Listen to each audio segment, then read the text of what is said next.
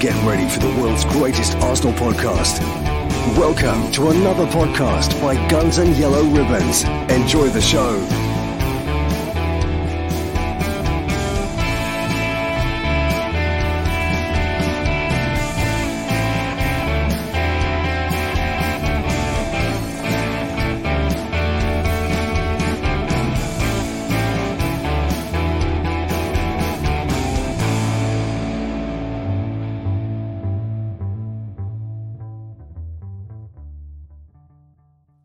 Hello, good evening. Welcome to another episode by uh, Guns and Yellow Ribbons. My name is Fergus.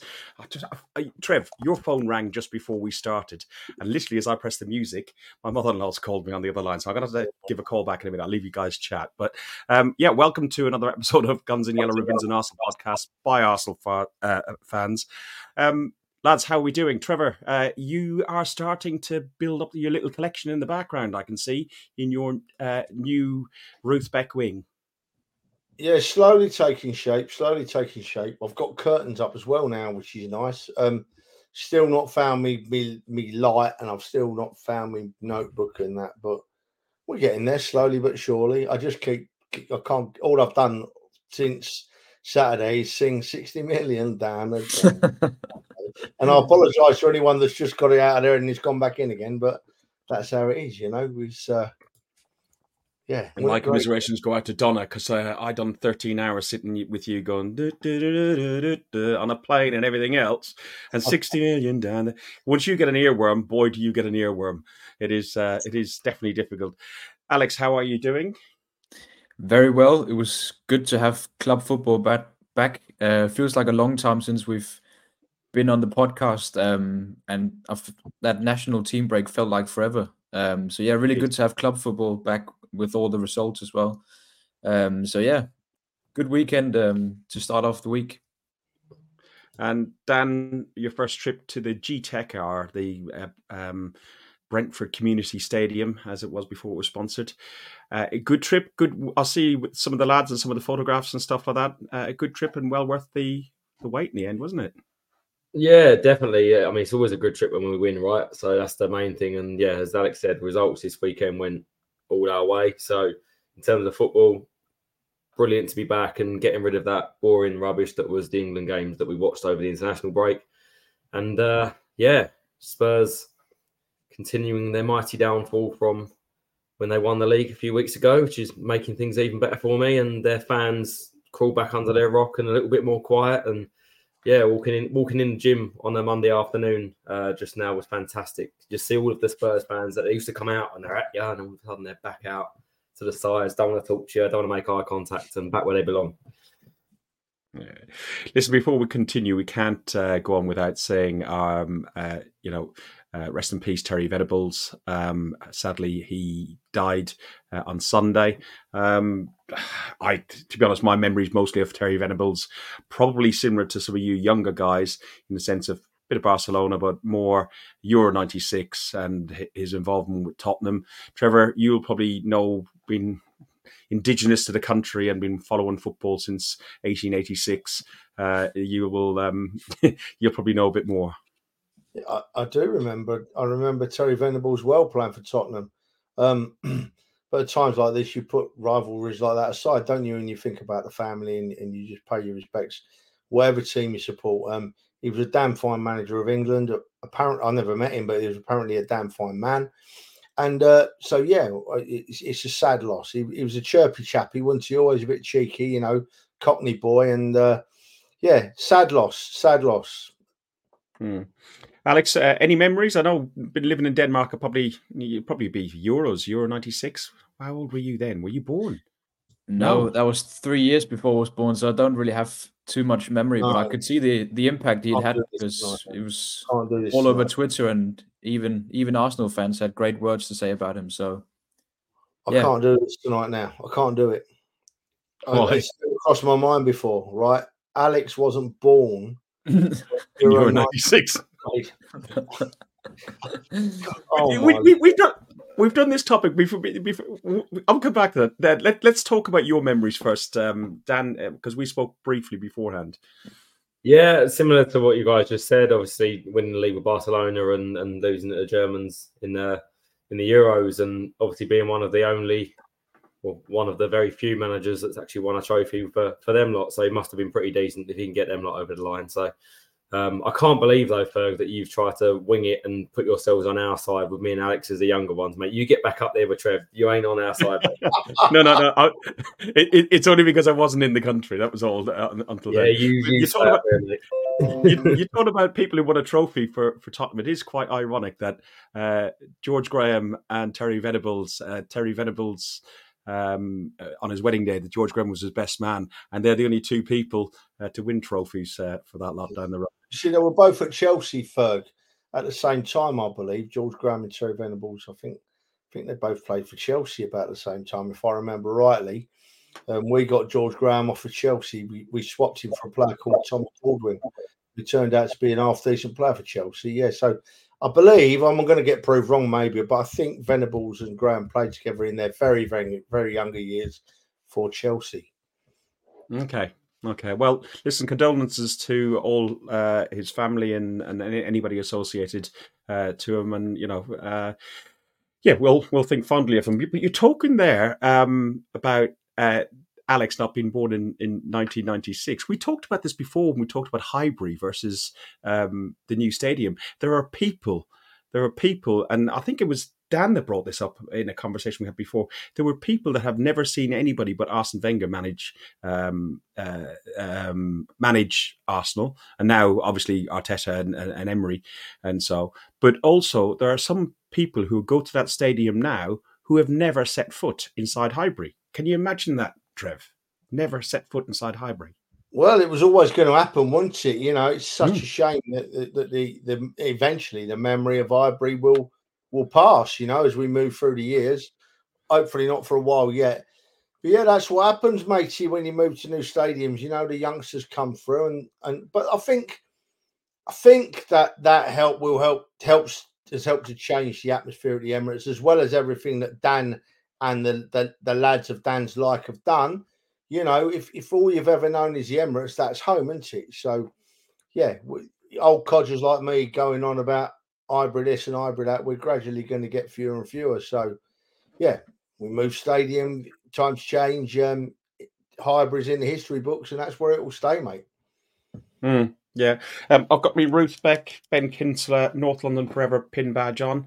Um, so thank you, Ruth, for that. And uh, she's raised six hundred and one pounds. Oh, there's some Ruth Becks over there. I know you've named half your house after her, but um, the, the uh, she's uh, raised six hundred and one pounds so far for the Ben Kin- Kinsella Trust. So well done, Ruth. Keep it going.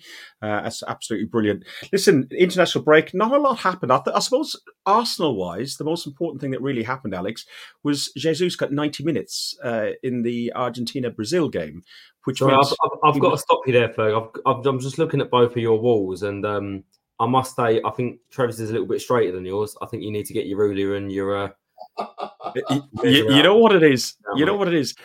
That every time I open or close the door, one of those move, and I just need to get. I, I can't unsee it now, and it's really annoying me. I'm going to have to. I feel like no, no, uh, also my ca- my camera's on a slight angle as well. Yeah, there is a couple of them that are a bit crooked, but don't worry, they're up there. There's nice. It's lovely. Look, no, you know what's really funny? Excuses. I've been doing this with fingers crossed tonight, lads, because Donna's put these on the wall because she insists because she gets the the spaces isn't right and the, she gets them straight. But she's used them command Velcro strips on them, you know. So I'm thinking to myself, one of them is going to fall off that wall. Yeah. one of them is going to fall off that. I've got my fingers crossed that they don't, but it could happen.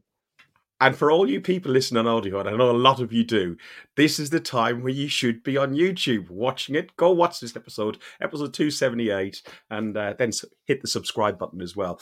Um, but nothing, nothing uh, like of major influence happened in, like badly uh, in the um, in the Luckily, international yeah. break.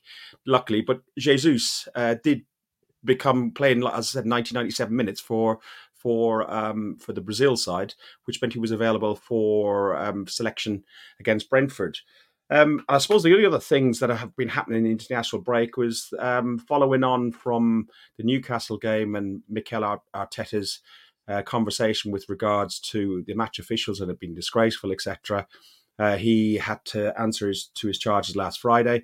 De Zerbi from Brighton, who also um, spoke uh, quite openly, Dan, about um, his dislike of 80% of the match officials. Uh, yet again, he gets away with a, a warning, and I don't don't think he even got a fine. What what are you expecting, and what's your thoughts over like how this is panning out? I mean, what I'm expecting is the same thing that's happened the last 12 to 18 months is that everyone gets on Arteta's back because they seem to have a grudge against a, a man outside of the Arsenal fan base. But um, honestly, it's a ridiculous situation because we've we've got we've got what is a closed shop that you can't criticize now, and I don't know any other entity or anything around the world where an institute of that standing can't be questioned, and it's quite worrying, in my opinion, that things like that you can't question them because that is what opens doors to a lack, lack of integrity and and the other bits that we've mentioned. Um, it just points more towards corruption every single day when when you see things like this happen. So um, I, for one, would would be a strong voter of an independent um, commission outside of what we currently have, and uh, I think those days need to come pretty soon. Trevor, before we move on to the, the Brentford game, give us your thoughts because I know you were you were vis, vis, viscerous um, on on uh, on Twitter or X or whatever it's called. Ferg, listen, mate. I, I was going to keep you off of here because we've we've we've done it to death, haven't we? But since you've mm. started off, since you've lit the blue touch paper, mate, I'm, I'm not letting it go on Twitter. I'm never letting it go on Twitter, and I'm not letting it go for football. I make that statement quite plainly and quite clearly. I'm not letting it go for football, not for Arsenal, not for, but for football. I mean, we've now got the situation that Dan's just explained, whereby uh, people that are really bad at their jobs are being protected from criticism. It's like it, it beggars belief. It beg. I'm really bad, but you can't criticize me. You know, oh, it's awful. And, and and I don't know about you boys. Maybe it's just me being old, but this so-called Billy Bullcrap panel that made the decision on whether the Newcastle and the Arsenal Newcastle goal against Arsenal was acceptable or not. I'd never heard of them before them they appeared, and I've never heard of them since. Have you? So was that something they just put together to try and placate us fans and think we're going to go away? Not and there was a member from PGMOL in that panel yeah. as well. So yeah, I watched the game yesterday, and there were pushes in the back. I watched. I, I looked for them. I'm, I'm, I'm like infatuated with it. I'm, I've gone in the head with it. um, it's. I'm looking at all every game for pushes. You know, and there were pushes in the back that were given yesterday. That were, you know, the the, the Liverpool goalkeeper he got away with them. Ooh, that was soft. That was know, very soft. You know, mm. and then there's ones being given that that, that are nowhere near what what happened to Gabriel. It's just it beggars belief. And I know I know people are saying that um, VAR is down to the people using VAR, not VAR itself. Absolutely agree. And, and, and, a really interesting point before we move on, Ferg, a really interesting point was made this week. And it's worth saying the players don't help themselves, right? We moan about the referees, but we should also be moaning about the professional players because they go down at the slightest touch, right? The slightest touch, they're rolling on the floor, crying and screaming when no one's been near them. And yet they're moaning that the referees are not getting every decision right.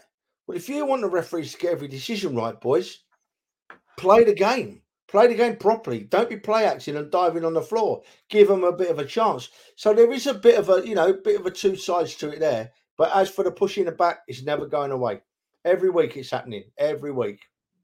Right, I'm done, Ferg. I'm done. That's all right. So as we were going into this game, it was uh, um, uh, Mikel Arteta's 199th game, or going into his 200th game. He had won 115, drawn 34, and had 50 defeats. Um, uh, the no other manager in the uh, uh, other nine managers who had reached the milestone of, of 200 games have um, achieved as much as as as uh, Arteta has. Alex, it's one hell of an achievement, isn't it? And he's since gone to even exceed that again by winning in Brentford, we which we know about.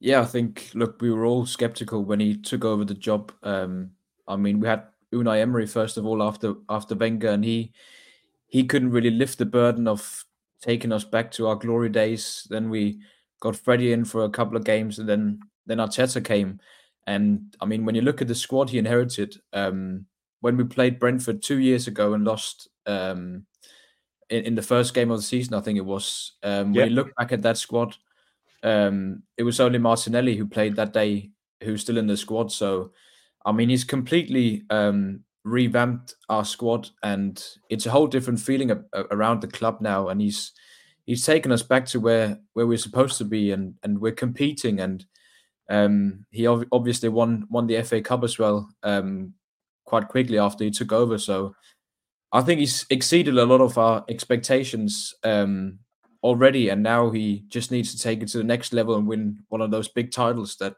we're so desperate after. Mm. Dan, went into the Brentford game. Uh, Man City and, and Liverpool had drawn, so it gave us the opportunity to go top.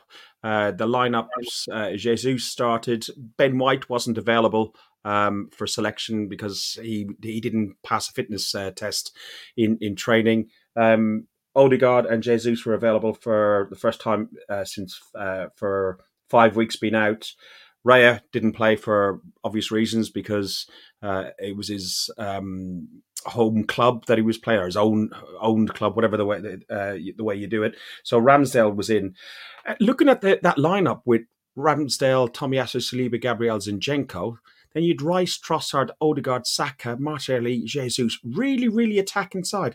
What what t- sort of lineup uh, formation do you think we were playing with that? Because we normally do like a four-three-three or five, you know, I mean, the, the, the one that stood out for me, I, would say in that in that team, is pretty much our strongest team, other than I was surprised Trossard played in in the role that he did as an eight. Um, I think he played there because of how well he'd done in the last couple of games, and I think quite rightly, I think Arteta's trying to stick with guys that are in form and playing well, and and reward them for for their performances. Um, I did think it was a bit of a strange one to go into this game. Um, I would have liked the likes of maybe a Jorginho alongside him. Um, rather than rather than Trossard. But um, I, I, don't think that we've we're still lacking another midfielder. And I, you know, if, if Partey was fit, uh, fit, I've got no sort of thought other than he'll start with Rice alongside him in this sort of game where you, where you're playing against a team like Brentford. But um, I think we just lack a few options. But yeah, I, that that was the only surprise for me. Other than that, I would say best best lineup that we've got at the moment. Mm, Trevor, it wasn't the most exhilarating game to watch in the world. Uh, the most excitement we had all came from the Arsenal players in the first half. Um, you know, uh, what, what did you make of the I suppose the lineup and, and how we how we came out and we started a bit bright, but Brentford really really tried to do a job on us and tried to prevent uh, any any you know options. So they they, they they put two men on Martinelli, two men on Saka, and, and really did restrict us down to forcing down the middle. Yeah, it, uh, I looked at the lineup and I was happy with the lineup. Um, I, I do think that that, that Trossard's been playing well the last couple of games, but he's been playing further forward. So Dan's right in what he says. It's a bit of a concern in playing that in that little bit of a deeper role. But if I'm honest with you, Ferg, if I'm honest with everybody, when I look at that lineup, I, I don't worry about defence. I, I, I, think where's the goal going to come from? Uh, it, our main striker doesn't score many goals, you know. So the, the someone like Saka or Martinelli or Trossard or Odegaard or even 60 million down the drain, Havertz have got to chip in with a goal or two when they're on the field, you know. So that that's my main hope. When I see that that team, I think we're all right at the back. I'm happy with it at the back. I'm happy. I'm very happy with the midfield and what we create. I'm happy with Jesus' work rate. The, the lad runs his nuts off, but he doesn't score enough goals, you know. So I look at that lineup and think, where's the, I want a goal to come here. I need a goal. Brentford are a cracking side at home, you know. They've not lost many games. They've only lost games to us at home recently.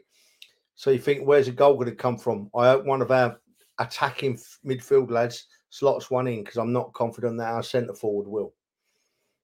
Mm, Alex, did you did you have the similar concerns?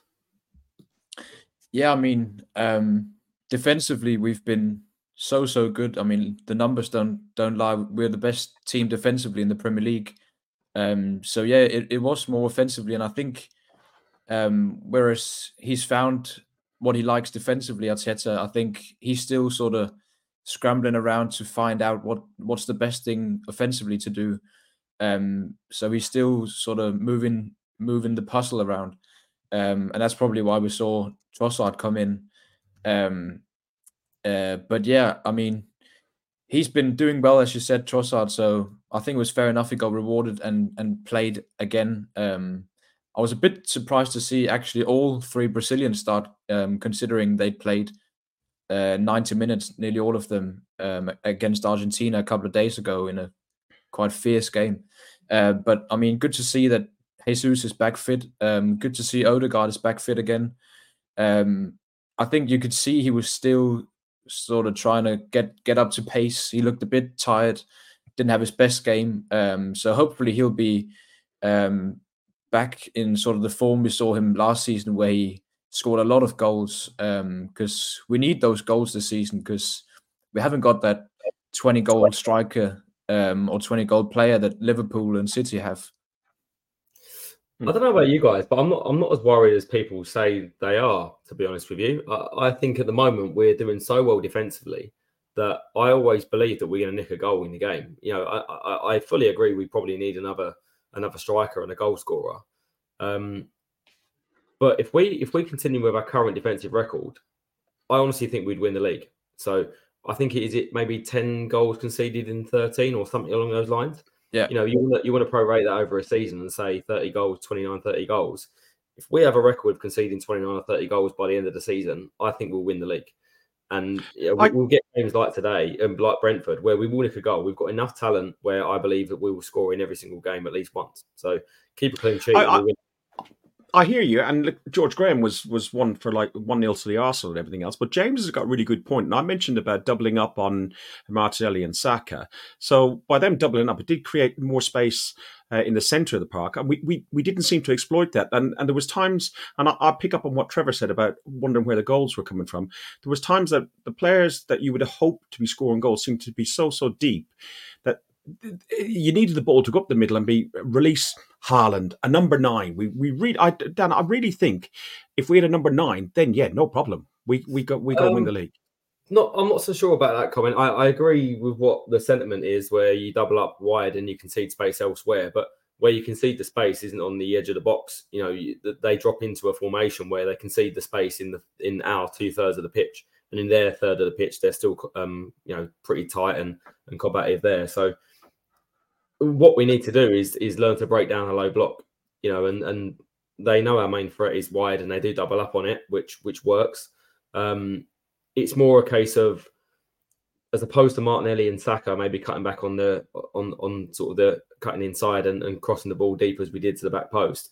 It will be someone else that does that. It will be an Odegaard that picks up the ball. It will be the other eight, whoever plays on the other side, maybe a Havertz or a Trossard or someone that that does that. Um, I think you will just start to see assists come from other areas if teams set up like that against us, really. Um, but they concede space in front of their their midfield block, not not behind it.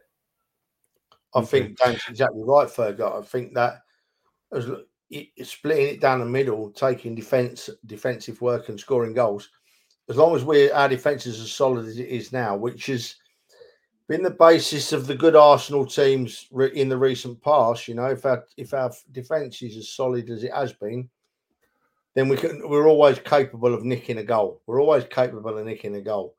If we had to go out and like say Liverpool '89, if we had to go somewhere and win by two clear goals, then I'd be thinking I wouldn't mind an Alan Smith on here. You know, I wouldn't mind an Ian Wright on here.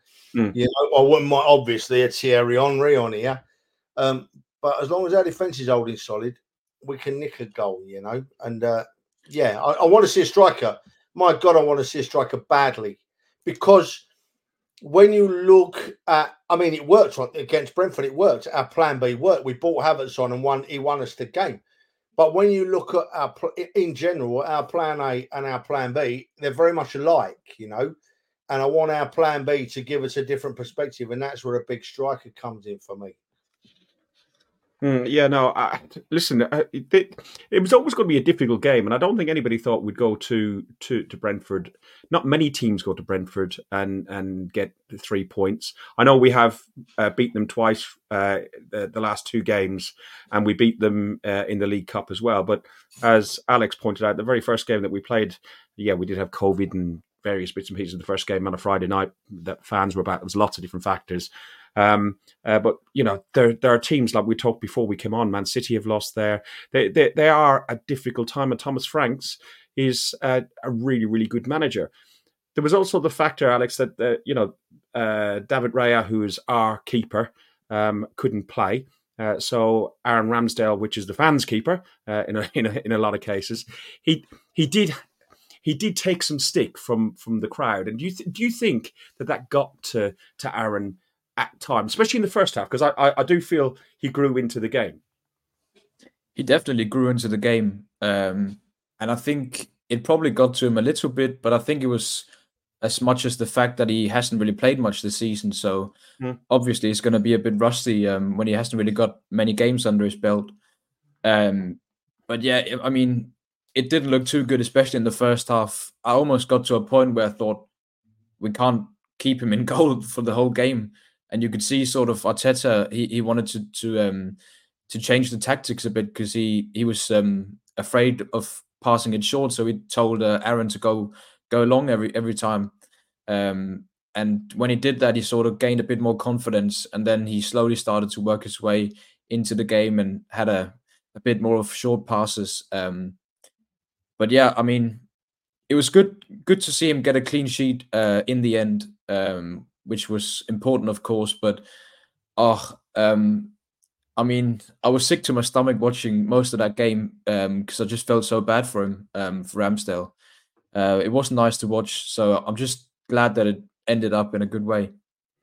Oh, there was two key errors that stood out. The first one we've just seen while you were talking, Alex. Uh, yeah. Dan, the second, uh, the you know, Brentford didn't capitalize. They should have capitalized on that. They they were poor especially in, the first in the way. Uh, especially the first one, but Declan Rice's performance as well, and Declan Rice's reading of that ball and being the last man on the line, it did remind me back of like uh, Cole and Winterburn on, on the line of, of that sort of era. Rice is the guy that's going to step up when you really need a guy to dig in. You know, I, I think you're gonna you're gonna have free flowing attacking games, and he probably won't go as you know, we go a bit unnoticed. But when when we a game like this, a game like the Crystal Palace game when we went down to ten men, and that sort of game where a leader steps up and he's going to be that guy. But just just back to Ramsdale, I mean, I, I agree with Alex. I, I just felt so sorry for him, and I think there there are certain people that need to step up and accept a bit of responsibility for that. And for me, there's three people. Uh, Arteta has caused it, no doubt. I think that's come from his mismanagement, in my opinion. Um, you know, I don't I don't think we should be afraid to call him out at times, and it's very rare that I ever do call out Arteta because I do actually agree with an awful lot of what he does. Um, I think he could have handled that better. I think the fans have also caused it and need to be a bit responsible because I think we've we've created that pressure, as has and I'm not going to call him out as such, but Ramsdale's dad I think that has also caused a bit of pressure on his own son, and the combination of him, Arteta, and the fans have put pressure on Ramsdale to have to perform in this game and I'm not surprised the lad's made mistakes.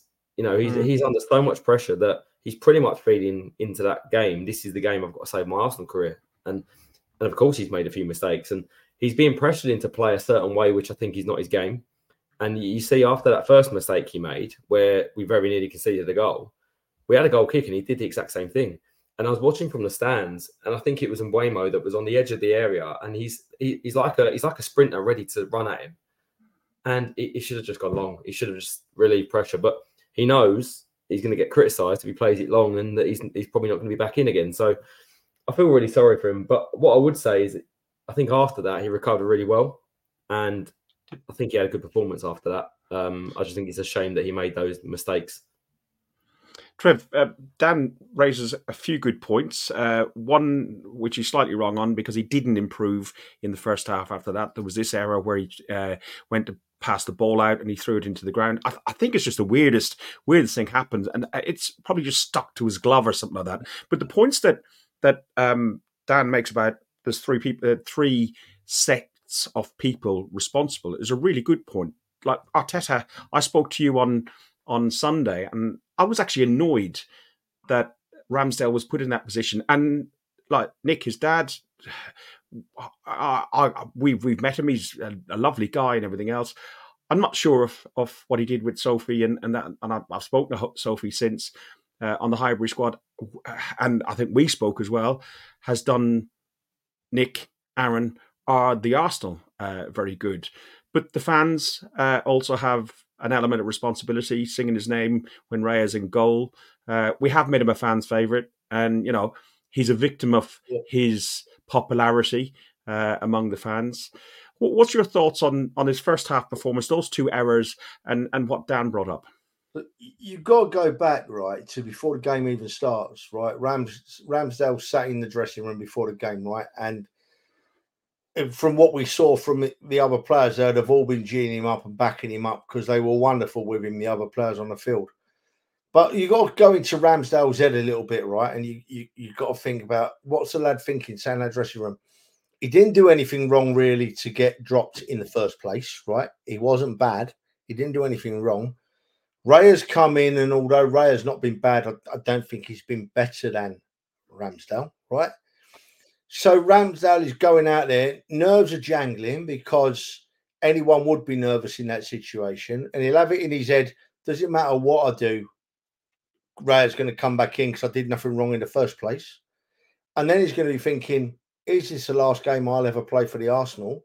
A club that Ramsdale clearly loves, you know, a club that Ramsdale clearly loves. So with all that going round in his head, right, it, it's sort of sort of understandable that he had a nervous first half an hour or so, you know. I mean, I could see it. I could see why why he was doing it in my head, the way I read it, like I just explained to you, yeah. You know, and as for what it reminded me of when the Brentford players started realizing how nervous Ramsdale was, it reminded me of the goalkeepers towards the back end of the Wenger area when Wenger first started trying to get our defense to play out from the back, and our defenders were nowhere near good enough to do that, and and attackers knew that, so they just swamped them, and half the time we lost the ball, you know. Um, and, and as for Ramsdale's dad, right, I ain't going to give an opinion on it because I've got as much as you, Fergus, I've got lads that are grown up, you know. And if I think one of my lads has been wronged, yeah, then I'll stand their ground. I'll stand their corner. I don't care what it means. I don't care how silly I look. I don't care how it reflects on me. If I think one of my lads has been wronged, then I'll stand his corner. Yeah, because yeah. I love him. It's my kid, and we do that as dads. That's what we do. Yeah.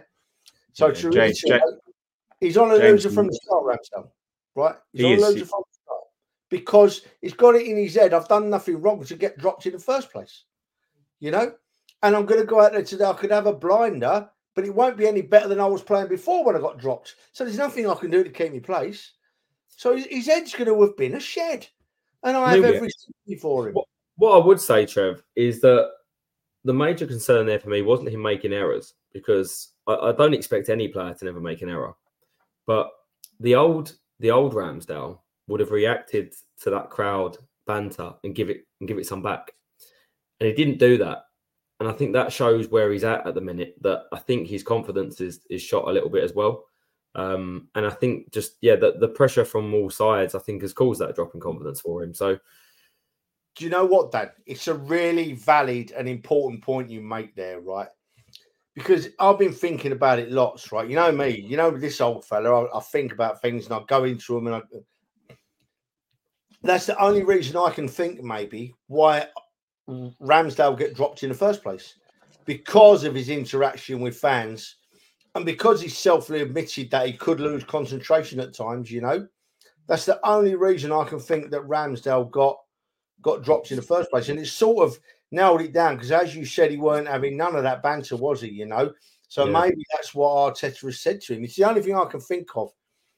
And as for the, the crowd singing, you're just a David Raya, right?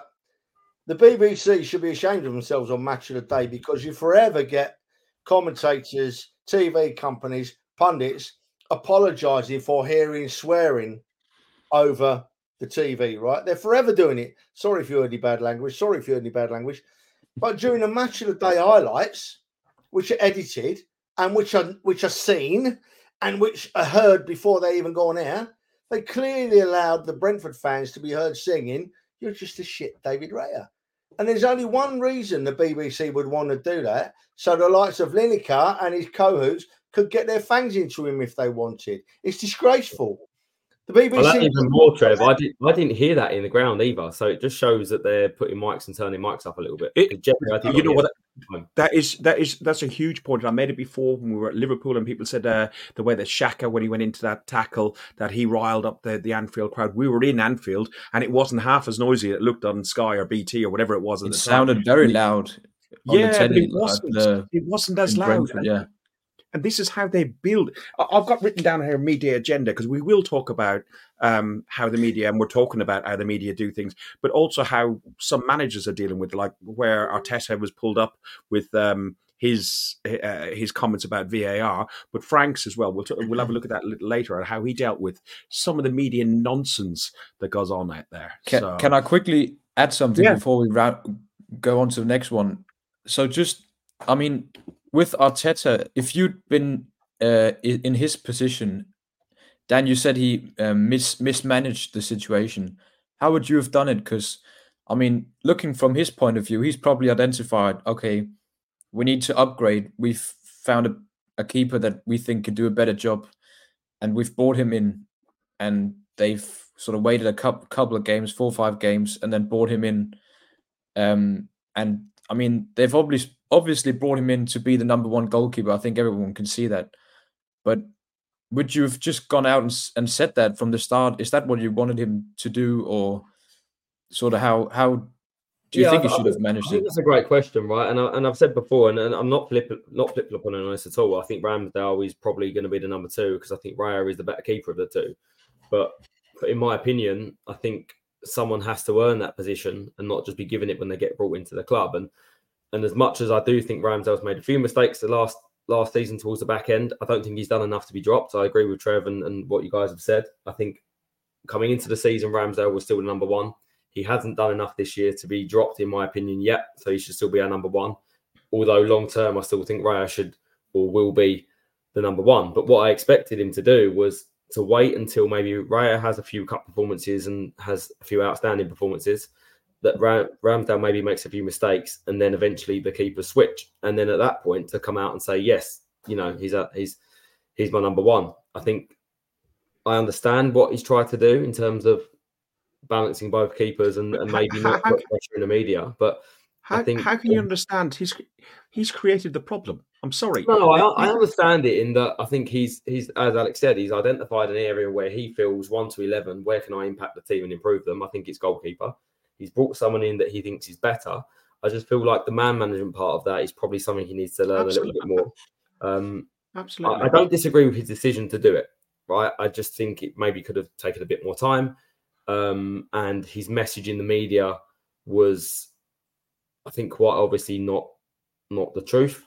Um, and that that seen and doesn't come across well. Mm, I, know, I, I think. That, that, don't you think it would have been worse if he'd gone out and said, we've brought in Raya. He's going to be our new number one goalkeeper. Ramsdale is now our number two goalkeeper. I think fans would have been even more angry. But but, uh, but Alex, I, I, I don't I don't really think it matters how it's portrayed or looked viewed on from the outside. I, I, I like Ramsdale. I can't see the, the how much better Raya is over Ramsdale and vice versa. I think okay, there are certain attributes that Raya have got that is better than Ramsdale and vice versa. Dan prefers Raya as a keeper, but it's down to Arteta as the manager how to the, the in, it's it's in the title manager how to manage these people and how he does it.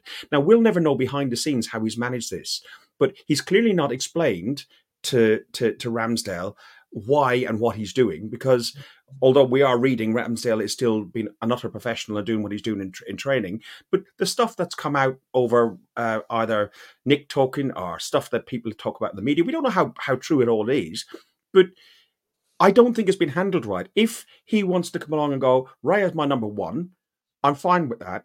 Ramsdale, you're number two, but he should be coming along the old mm. Harry Redknapp style, or pick another manager, George Graham, whatever.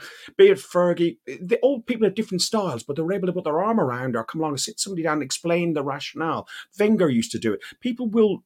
I don't think that's been done in this case. But what, what, what he, he, hang, hang, hang, on, hang on. He wanted Raya in the first place. He wanted Raya before he wanted um, uh, Ramsdale. He got the goalkeeping coach from Brentford and went for Raya, and Raya was signed a new contract and, and didn't come across. So we settled for Ramsdale. Twitter went mad and said we bought a crap keeper who's got relegated twice. So you know, Twitter knows nothing.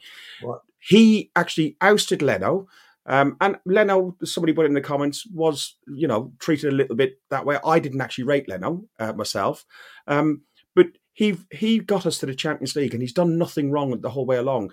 Uh, surely Arteta's one created the problem, and two should have managed the problem uh, correctly. And later we'll look at his post-match press conference, which for me I found it rude. You see, Make your comment, and I'd like Trevor Trevor's input as well. Listen, right. What what what brings the fans towards Ramsdale as well is that the, the fans know that Ramsdale was a massive part of the change. Ramsdale was the a massive part of getting the fans involved and getting us up into Champions League positions. It was a massive part of that, and he, he, there is an affinity with the fans, right? And there's a question here from Hannah, right? There's a couple of questions I want to go into, Fergie, if you don't mind me taking over a little bit. Do you no. do you think it helps Ramsdale seeing his mum and dad standing among the fans? Right. He, he, let's get something straight. Right. Every every player's family go to games. It's just that Ramsdale's family decide they're going to come in with us fans, which is lovely. Then they're they're communicative and they're friendly, and it makes you feel. It makes you as as a fan talking to them. It makes you feel closer to the team. You know, it's lovely. Gives you a better connection. At Everton away, at Everton away, Raya's family were in the were in with the fans with Raya Arsenal shirts on, you know, so they were in there as well. Yeah, so so does it help Ramsdale? It wouldn't do it wouldn't do him any harm. I wouldn't have thought it wouldn't have done him any harm at all, right? And this is an interesting one from James. Hang, hang on, just, just just on on Hannah's one. When they come running to the North Bank in the corner of the North Bank and they start doing hearts and and uh, and blowing kisses, as much as we like to think they're coming to us in the North Bank because it's Block Five and we've got a ginger guy with a flag and a hat and everything else, and they're coming up to say hello, Dan and, and Gil and everybody else that are down there, they're not. All the players' boxes are just above our, that corner. That is the best place for the players' atmosphere and everything else. Thierry Henry's got a box up there. Bobby Pires has got a box up there, and they all that is the players' sort of area. So they are going to the players there, Hannah. Not so, uh, what's that? You're not having that. You, you think it's for you, isn't it? Hannah thinks it's for you as well. Capo. They come to wave to Capo. They want to give him a cuddle. Capo, Listen, Capo. And, and there's the next one from James here, which which which which sort of makes a bit of sense, really. If you were looking at that team last season, you know, would you have said we need a new goalkeeper before we need a defensive midfielder or a striker? Not a chance. Not a chance. We got, we got well, Rice as well. Not from here anyway, you know. So I was going to say we, we we got the holding midfielder. The one that I think we needed was a striker, and what I would say is the striker probably wasn't available for for what we wanted. And I think if there was one available that we really wanted to start the season with, we would have got them. But I'm not, I'm not, I'm not gonna, door, I'm not gonna divert away from Arteta too much because I think everyone deserves to have the right to a bit of criticism as well, and you can't just pick favourites and not have it diverted at everyone. But what I see people seem to do with Arteta is that they want to criticise and jump on and, and really go at him. And this is a manager that's taken us from probably one of the worst squads that he's inherited to a fantastic position now. And I think people should not forget the fantastic job that he's done for such a young, inexperienced manager. And no different to any other player making a mistake. Arteta's going to make mistakes too. Absolutely.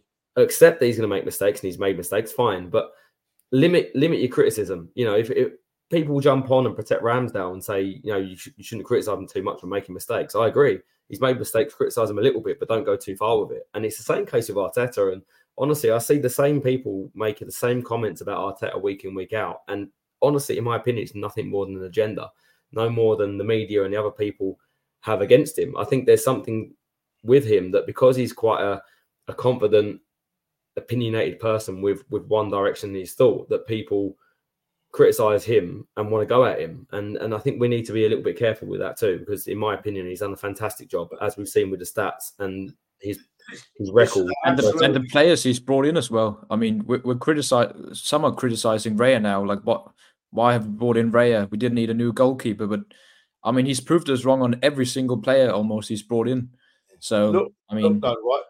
It's you. You are you're so right about Arteta and and praising Arteta, but it's not just what goes on the pitch that has made Arteta the main man. You know, it's what he's done behind the scenes. It's the people he's got behind him.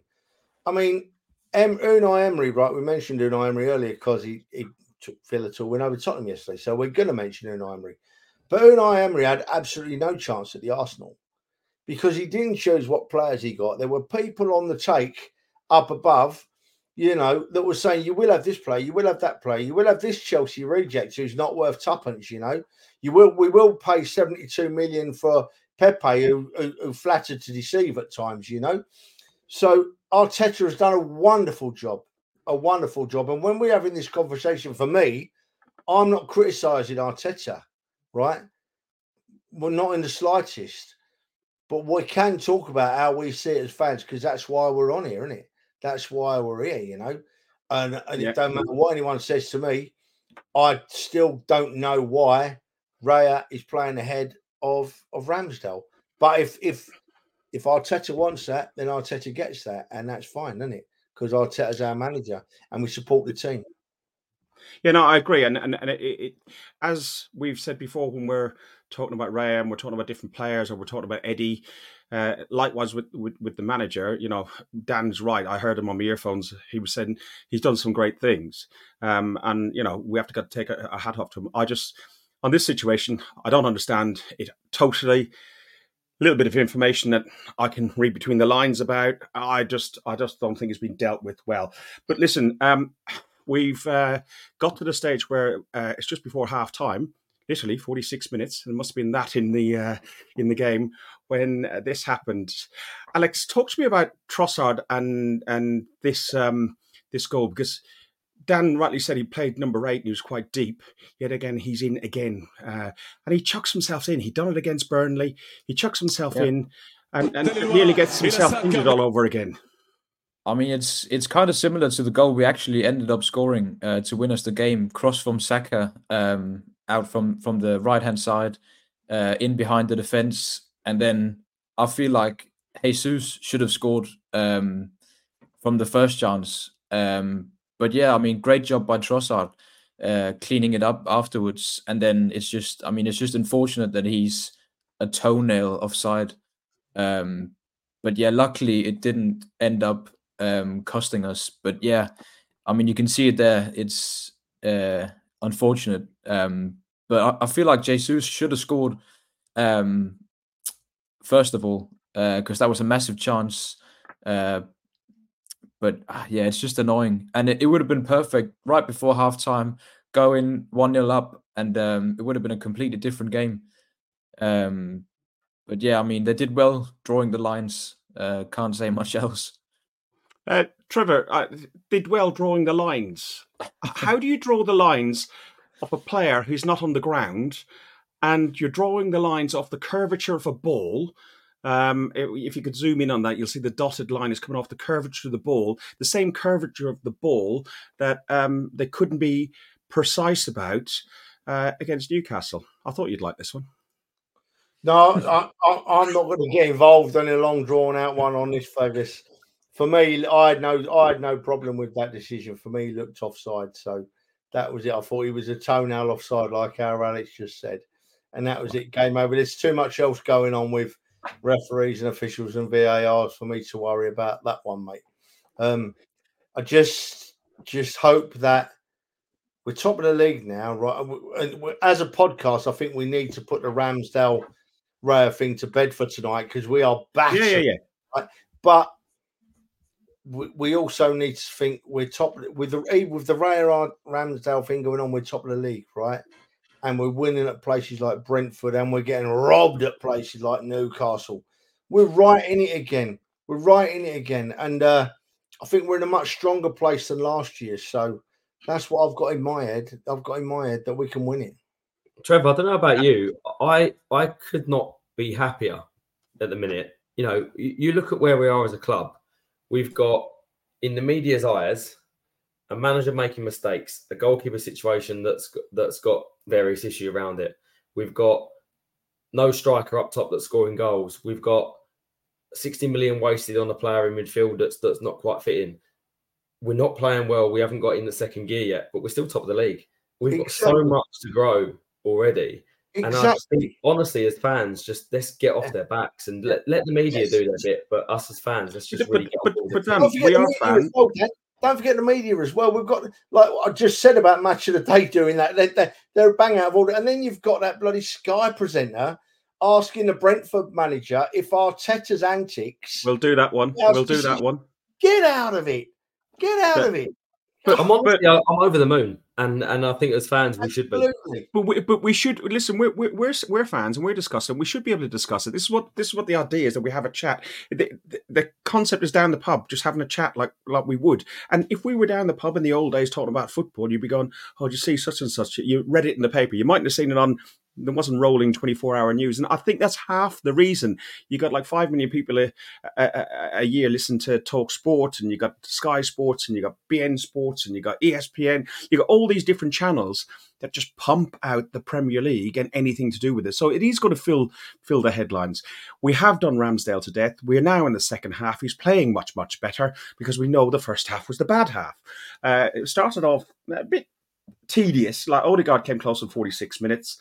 Um, Jesus, who did look knackered uh, by the end, uh, he was substituted for Eddie uh, on um, 65 minutes. Dan, you got a smile on your Trev, face. Have, Is that uh, have, have we annoyed uh, Fergus, Trev? I think I think we've ruined his plan. No, no, no, no, no, no. You haven't. No, you haven't. Um, Great Uh, minds thinking alike, Dan, when we said we'd done Raya Ramsdale to death. We both thought it at the same time, didn't we? See, but Fergus will waffle on all night. When he really does. No, I'm we- taking that as a nibble. That's that's a success for me. I've got a little. it, it's it's there's no nibbles uh, no nibbles been had uh, in Essex today. So um, so listen, you mentioned all those media outlets just now, right? You must have. I was impressed because you must have rolled off about ten different media outlets, but nine nine out of ten of them media outlets have got one thing in common. I've got one thing in common. They love, for some reason, I don't know why, but they love having a dig at the Arsenal. They love having a dig at the Arsenal, and it will give me great pleasure at the end of the season when we win the league watching these media outlets have to heap us with praise and say how well we've done because they'll be gutted they've got to do it because they don't like the Arsenal. It's always been the same. It's always been the same, and I don't care. And I'm with you, Dan. We are in a great place now. We are in a better place than last year.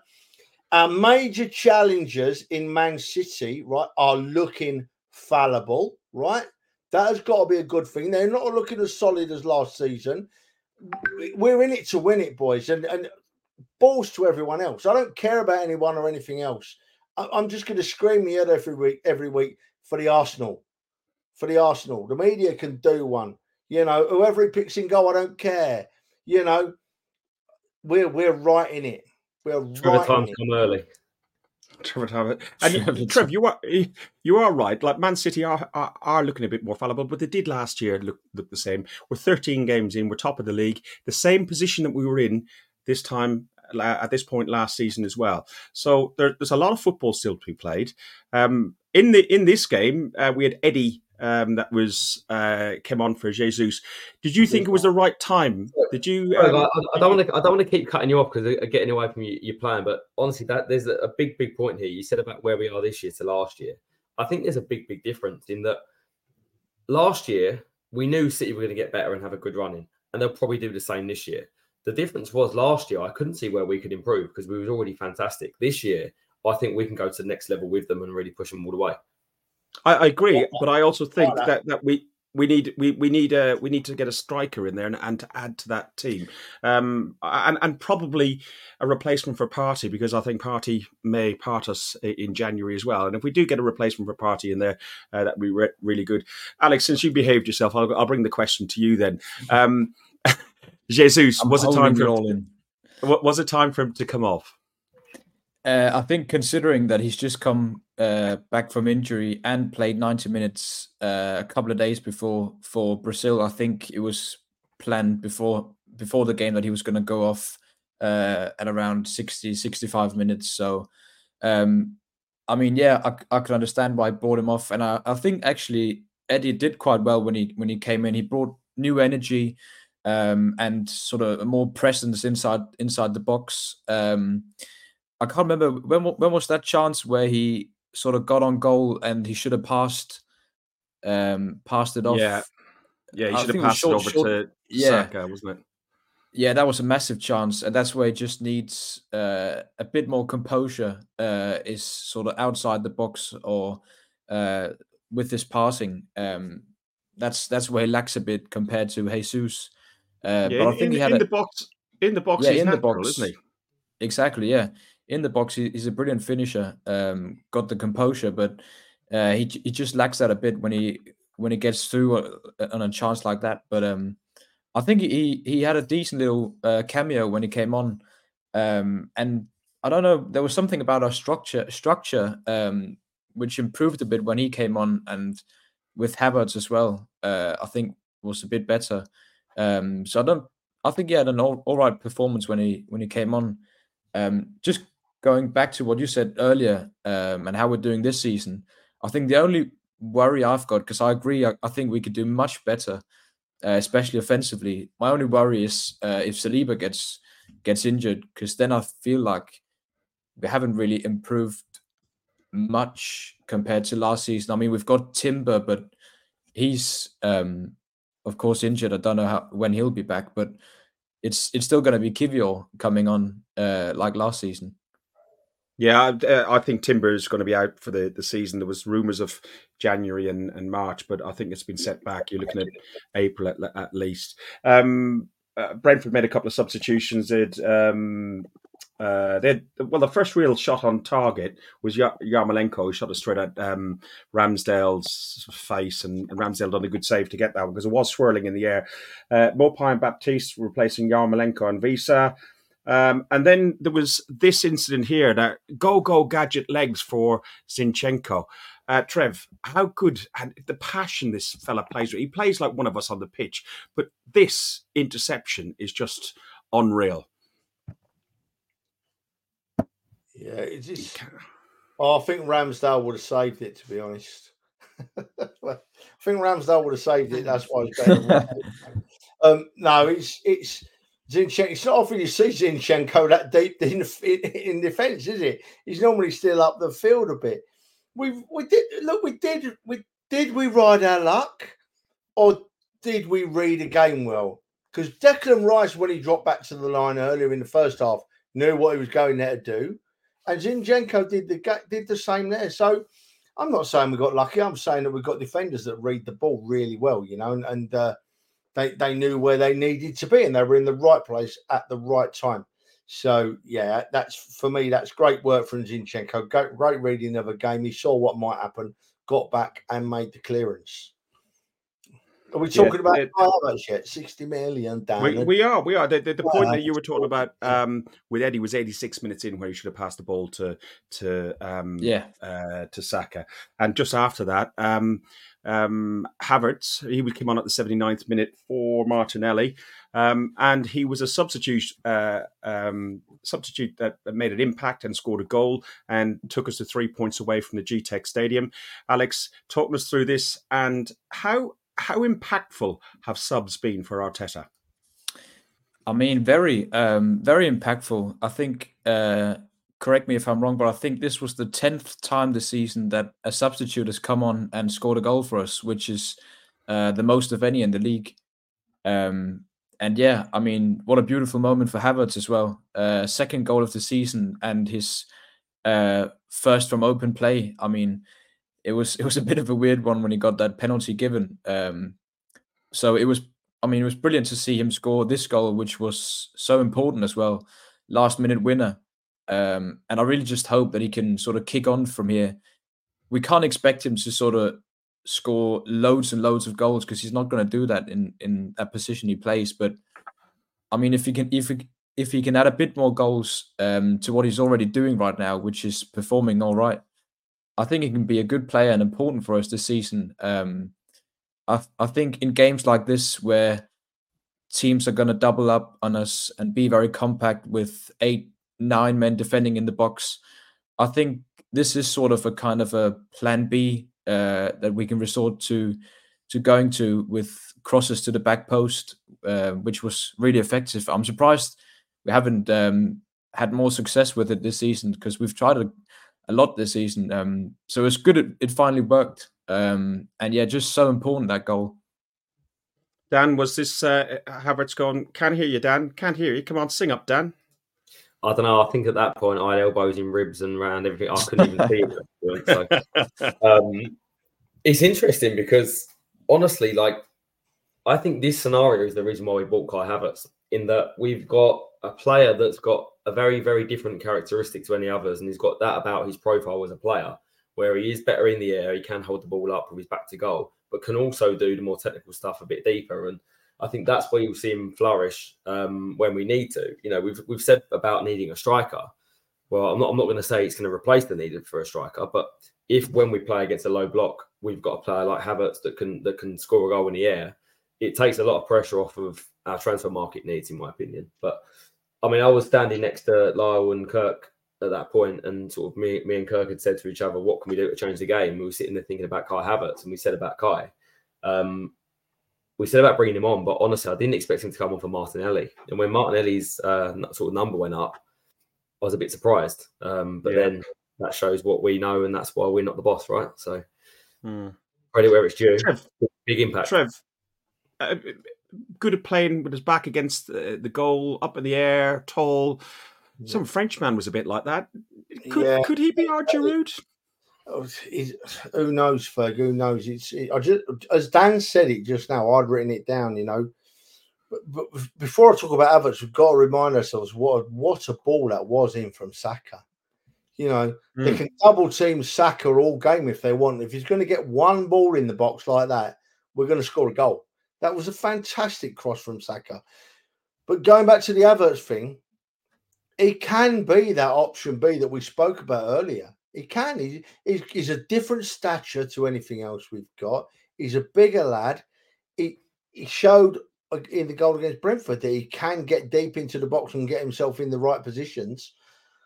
Maybe this goal is what he needed to kick him off. I, I think in, if you could look at this goal as it as putting him, you know, possibly putting him under more pressure because now we're all expectant. You know, we've seen what he can do and we're all expectant of it.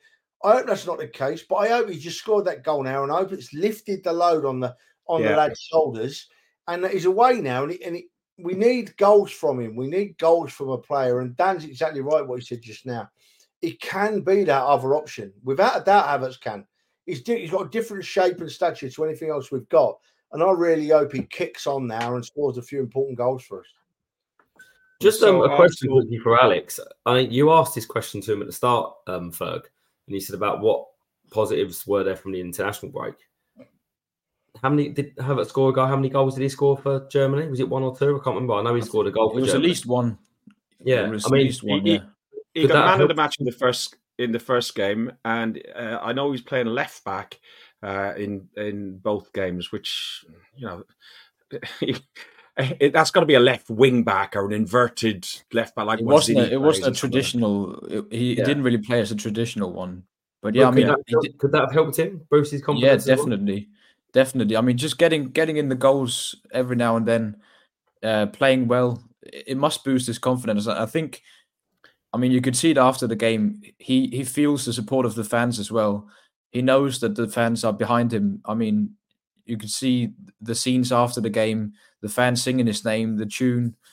He must feel the support from from the real fans that go there. So I think he knows that we're all behind him, and I think gradually he, he'll just become an important player for us this season because he's got that ability to change the game, and he is different to what else we've got offensively.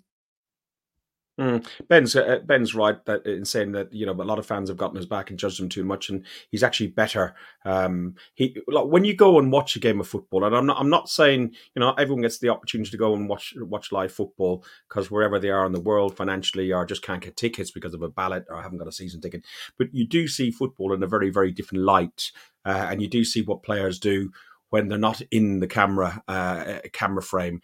And Kai Havertz does do quite an awful lot of work off the ball, as does uh, Gabriel, uh, Gabriel Jesus and so on. Um, Ferg, when have, you, uh, when have you ever seen live what he does on the pitch? You just the same as I have, mate. We can't see the pitch.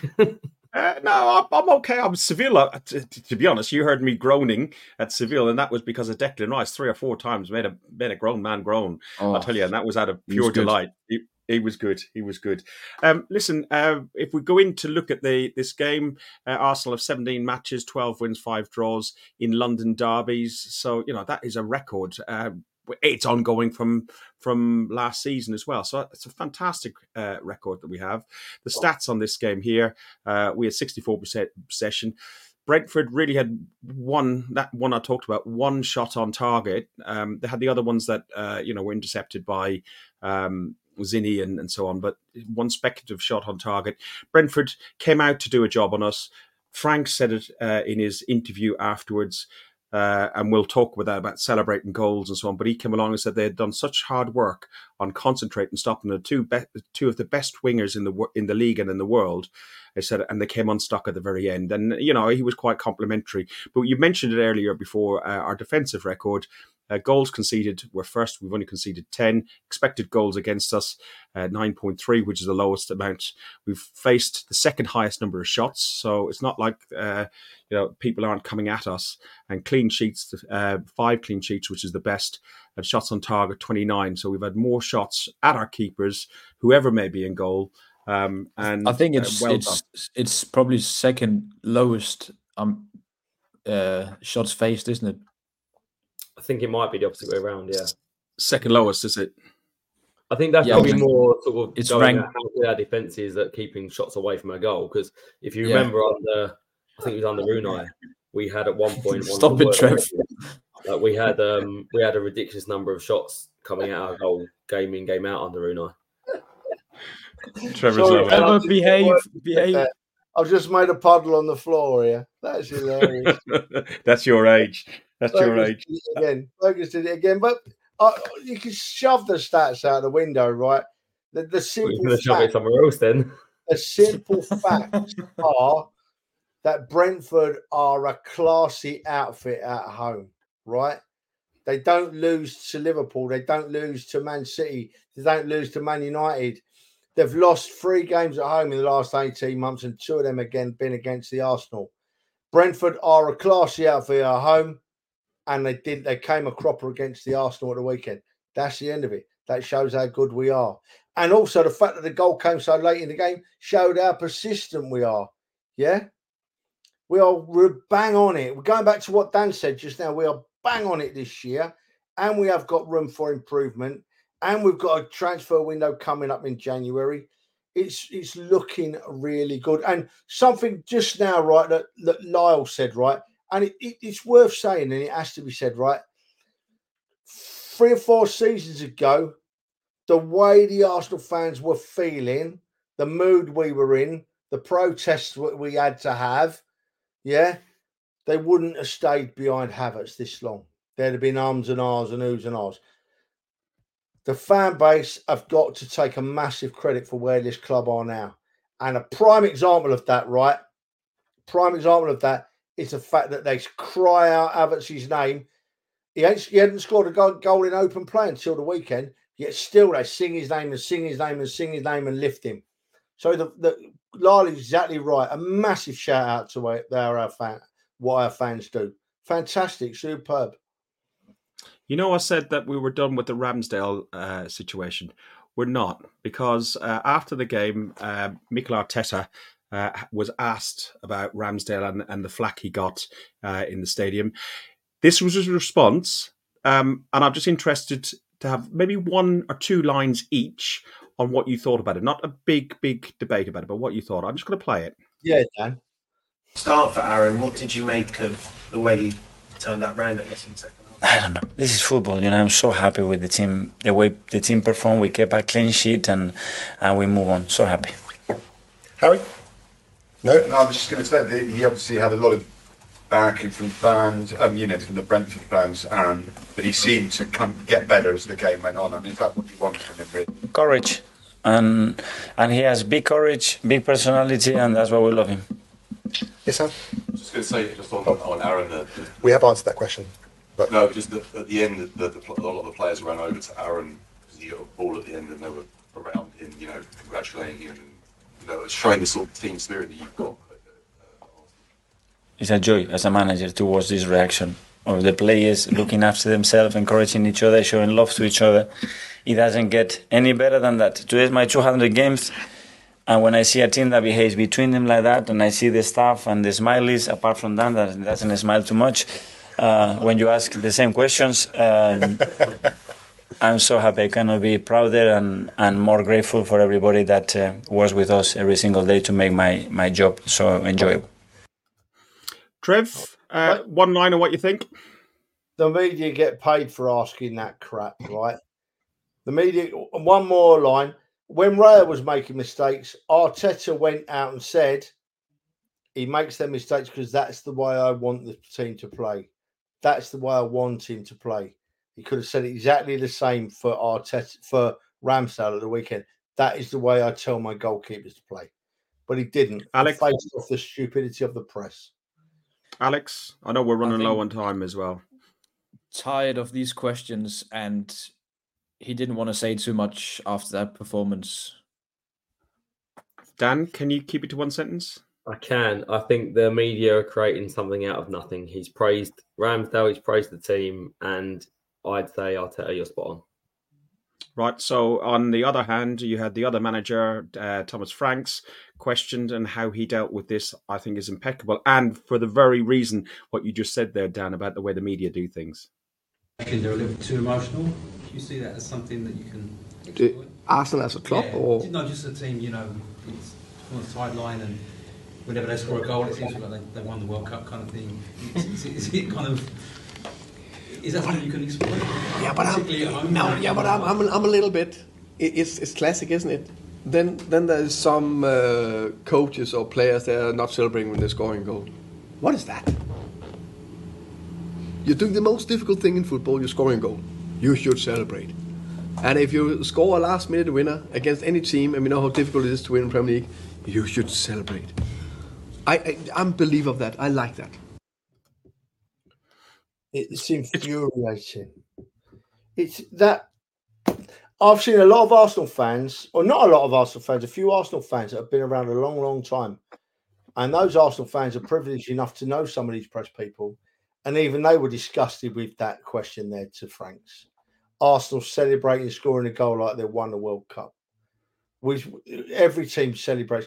Tottenham beat Liverpool in the last minute, right? A Liverpool team that had nine men, and the Tottenham players were bringing their kids on the field after the game. You don't see the press highlighting that. As I said earlier, boys, they've got an issue with the Arsenal doing well. And all I'll say is I hope that issue lasts. And at the end of the season, if we win it, and all these people in the press want these specials from Arsenal, and a, a special quote from Arteta and a special quote from Edu, I hope that all the Arsenal players and all the Arsenal backroom staff and the manager and the coach look at them press, remember what's gone on, and go, fuck off. Alex, um, we play Lens on Wednesday night in the Champions League. Uh, a point gets us qualification, win it, and then we top the group. And you guys will just get drunk in, in Eindhoven instead. Well, you're going to get drunk in Eindhoven anyway, I think. Uh, well, these two are. Um, and uh, who, don't do- drink. who do you start? You don't drink, never. No, hardly ever touch the stuff. You, yeah. So, so um, uh, briefly, what sort of lineup? Havertz has got to start. European football suits him. Yeah, I think um, I think he should start Havertz and sort of build on that momentum he, he gained from the Brentford game, and uh, then just go go with a strong lineup. Um, uh, I think maybe Jesus might be rested because yeah, still just come back from injury, uh, international break and that stuff. But I mean, go with our strongest lineup. Uh, we need that one point, and then we can we can play uh, sort of more fringe players and, and the younger players against PSV. Um, it's important that we get that one point, and it's important that we top our group. So hopefully, we just. I mean, I'm I'm sure he'll go with the strongest lineup, um, and I think that's what we're going to see on on Wednesday. Mm. Trev, you mentioned about topping the group how important it was that you didn't want to go to uh, Eindhoven, wanting a, even a point at Eindhoven. Um, you're on mute, by the way, mate. Um, so, you know, uh, what are you hoping for on Wednesday night? I know you're not going to be able to down be down for this game, but I, I put myself on mute on purpose because I'm I'm sorry I just swore then, but I'm infuriated. you know, and I'm sorry I'll get angry, people, but I get angry because I'm an Arsenal fan, and if you insult my club or go for my club, I'm coming back at you. I may be on a little podcast, but I'm on a podcast with proper Arsenal fans. And if you come near my club, I'm going to go back at you. I don't care what how I sound or what I look like, you know. As for the game, yeah, we've got to win the game against Lens. I can't come down again. Um, and then we can go to Eindhoven, as the lads just said, play a, a play a younger side if we have to, or maybe a different side, and uh, enjoy the trip with nothing hanging over us. Dan, it's a difficult sort of um, a week that we've got ahead. Really, we got Lens uh, at eight o'clock on Wednesday, then we have Wolves three o'clock, and then we go away to Luton, which you know, okay, Luton aren't the best side in the world, but it's a difficult pitch and a difficult place to play at. Uh, a, a, win on Wednesday is imperative. Uh, who would you be, would you be changing the lineup much? Yeah, not too not too many really. I think I agree that maybe Jesus, having just come back, probably wouldn't start him twice in a week.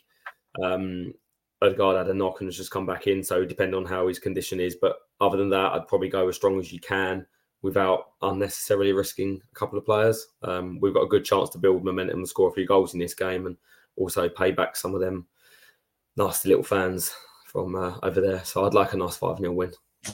it, it, it, would be nice. And then Wolves Wolves on Saturday, traditional three o'clock kickoff. Uh, always good to to have um have a three o'clock kickoff. Uh, Trev, you're down for that one, and uh, we've got the table booked. Um, actually, I, I, need to do that tonight. We've got the table booked. Yeah. So we have. I suppose it, it, it's booked. I just need to confirm it. That's all. All right. So we haven't got it booked yet, then. So you need to confirm it then. Listen, it, it, it wouldn't it wouldn't be a podcast uh, without a bit of this.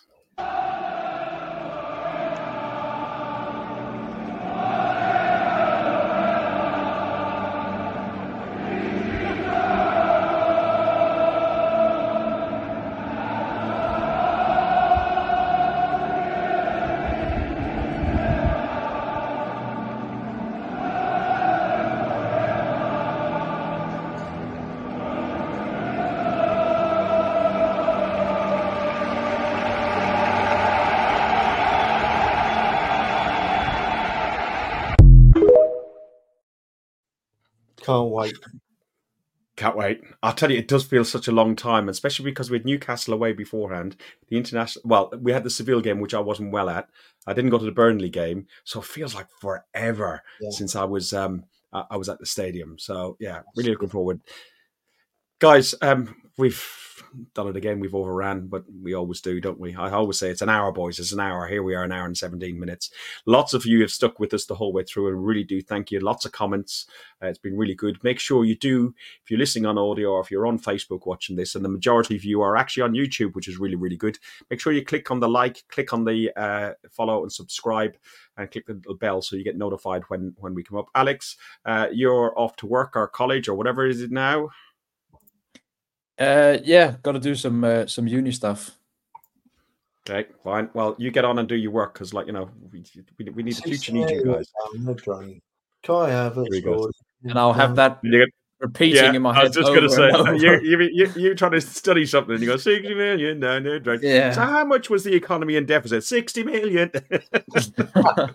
ah, Thank you, Trev. Thank you.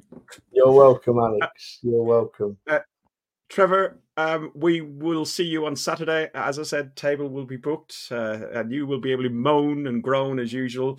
Uh, the thing, and the most important thing, you know, is Fergus Casey, take that back. You never hear me moaning that woodbine. Never ever.